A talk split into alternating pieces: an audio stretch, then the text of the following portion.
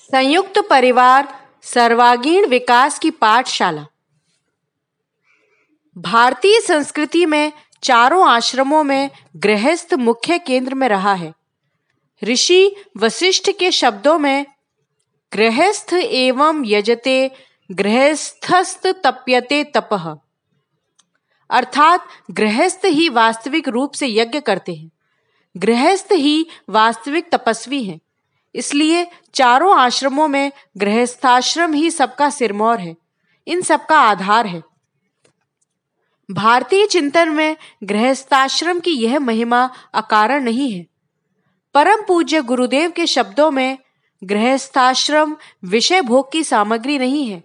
स्वार्थमयी लालसा और पापमयी वासना का विलास मंदिर नहीं, वरन दो आत्माओं के पारस्परिक सहवास द्वारा शुद्ध आत्म सुख प्रेम और पुण्य का पवित्र प्रसाद है। वात्सल्य और त्याग की लीला भूमि है। निर्वाण प्राप्ति के लिए शांति कुटीर है। इस तरह गृहस्थ भोग भूमि नहीं, बल्कि एक तपोवन है, जिसमें विवाह संस्कार के महत्वपूर्ण पड़ाव के माध्यम से प्रवेश किया जाता है। विवाह से मनुष्य समाज का एक अंग बनता है। अपूर्णता से पूर्णता प्राप्त करता है, निर्बलता से सबलता की ओर अग्रसर होता है। उसे नए संबंध, नए उत्तरदायित्व और नए आनंद प्राप्त होते हैं।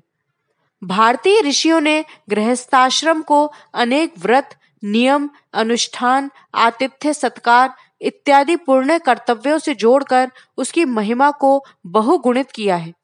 उन्होंने पारिवारिक व्यवस्था में प्रेम और वात्सल्य तथा दूसरी ओर अपने से छोटों के लिए उन्हीं के हित में त्याग तथा तपस्या के द्वारा इसे तपोभूमि के समान पवित्र बना दिया है। वस्तुतः सनातन धर्म गृहस्थ के माध्यम से प्रवृत्ति से निवृत्ति का पथ प्रशस्त करता है, जिसमें स्त्री व पुरुष द्वारा सतीत्व एवं पत्नी व्रत के आदर्श का पालन किया जाता रहा है। यह एक ज्ञात तथ्य है कि गृहस्थ में प्रवेश न होने वाले अधिकांश व्यक्ति अनेक प्रकार के मानसिक रोगों का शिकार बनते हैं। इनकी आयु कम रहती है, मानसिक भावनाएँ विकसित नहीं हो पाती, संसार के महत्वपूर्ण कार्यों में जी नहीं लगता, मन विपरीत लिंग के प्रति विकारग्रस्त रहता है। अविवाहित पुरुष की उत्पादन शक्ति क्षीण होती है। जबकि विवाह से उसे नया चाव, उत्साह, स्फूर्ति और प्रेरणा प्राप्त होती है। इसी प्रकार अविवाहित स्त्री कुढ़न, अनिद्रा, प्रमाद, चिंता, हिस्टीरिया, प्रजनन की गुप्त भावना, स्वार्थी व क्रोधी हो जाती है।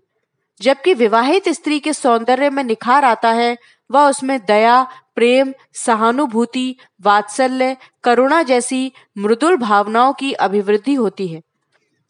गृहस्थ में प्रवेश के साथ परिवार व्यवस्था में व्यक्तित्व विकास के नए आयाम जुड़ते हैं, जिसमें संयुक्त परिवार की विशेष भूमिका रहती है। वस्तुतः परस्पर सहयोग की भावना आदिकाल से ही मनुष्य जाति की उन्नति का मूल कारण रही है। यही बात परिवार पर लागू होती है। वे ही परिवार उन्नति कर सकते हैं, जिनमें पारस्परिक सहयोग, संगठन, एकता और सद्भाव रहते हैं। इनके आधार पर संयुक्त परिवार में सुख, शांति और सफलताओं में आश्चर्यजनक रीति से अभिवृद्धि होती है। संयुक्त परिवार में खर्चे भी कम होते हैं। अलग अलग चूल्हे जलने पर अधिक खर्चा तय है। यदि चार भाई एक साथ रह सकते हैं तो चार मकानों की जगह एक ही मकान से काम चल जाता है। अतिरिक्त सजावट, फर्नीचर, फर्श आदि की आवश्यकता नहीं रहती। अतिथियों के स्वागत में भी सरलता रहती है। नौकर, रसोईया, मेहतर, चौकीदार आदि में भी कम खर्च होता है। गाँव में अलग अलग गौ पालने की जगह एक ही गौशाला से काम चल सकता है। एक दूसरे के श्रेष्ठ आचरण व अनुशासित दिनचर्या के प्रभाव से कई तरह के नशे, कुटेव, दुर्व्यसनों व दुर्गुणों आदि से सहज ही बचा जा सकता है। संयुक्त परिवार मनोवैज्ञानिक दृष्टि से शिक्षण के साथ संस्कार शाला का काम करता है, जिसमें बच्चों की तोतली बातें माता पिता का वात्सल्य भाई बहनों का निश्चल प्रेम, पत्नी का आत्मीय स्पर्श, बुज़ुर्गों का आशीर्वाद सहज रूप में उपलब्ध रहता है। एक तरह से विविध भावों का रुचिकर थाल सामने रहता है, जिसे ग्रहण कर मानसिक क्षुधा तृप्त हो जाती है। दादा दादी, नाना नानी की कहानियाँ, छोटे बच्चों का खेलना, बाल विनोद, महिलाओं के गीत संगीत, गृह कार्य, घर मालिक के मेहमानों से वार्तालाप, बुज़ुर्गों की धर्म चर्चा, एक रोचक व प्रेरणादायक वातावरण तैयार करते हैं। संयुक्त परिवार आपत्ति में ढाल की तरह काम करते हैं। रोगी होने पर सेवा, शुश्रूषा व रोग मुक्ति की तमाम व्यवस्था सहज रूप में हो जाती है। साथ ही वृद्धावस्था संतोष से कट जाने का आश्वासन रहता है। बच्चे, बूढ़े, विधवा, अपंग, असहाय, पागल परिजनों के लिए एक निश्चित आश्रय उपलब्ध रहता है।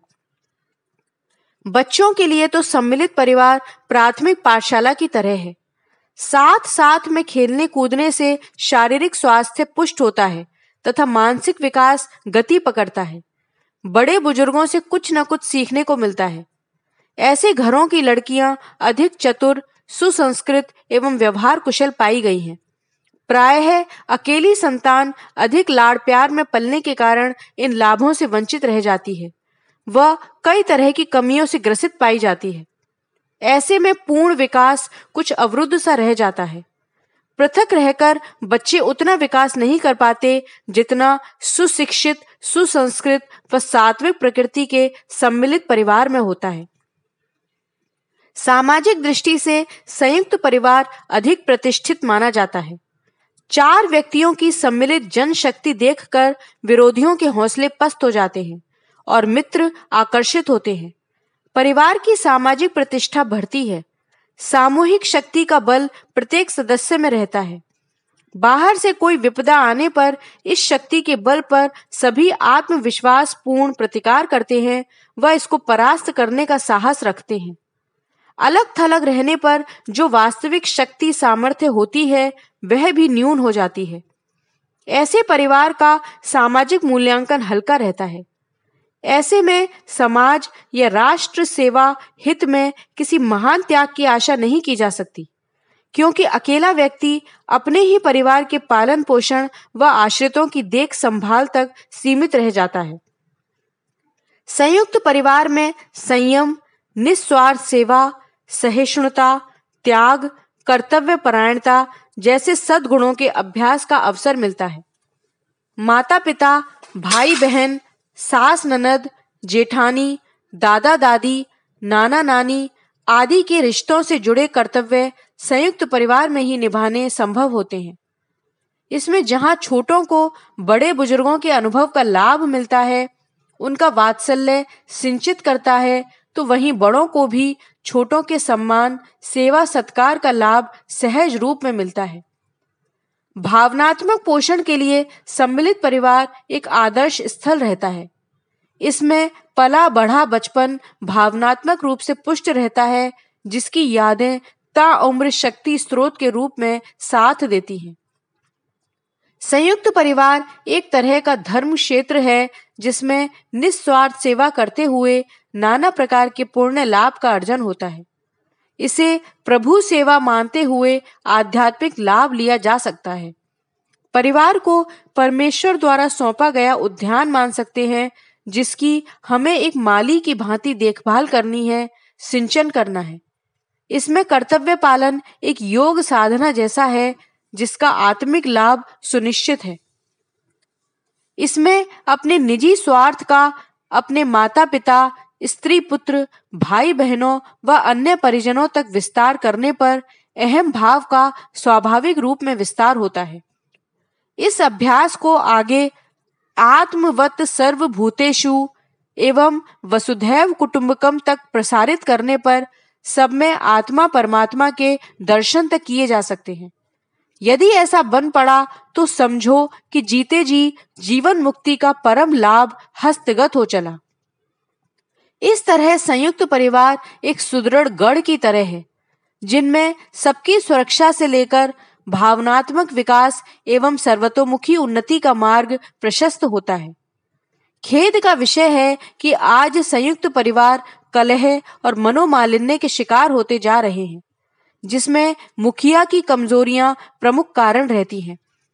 मुखिया से परिवार के कुशल संचालन से लेकर सुलझे हुए नेतृत्व की आशा की जाती है।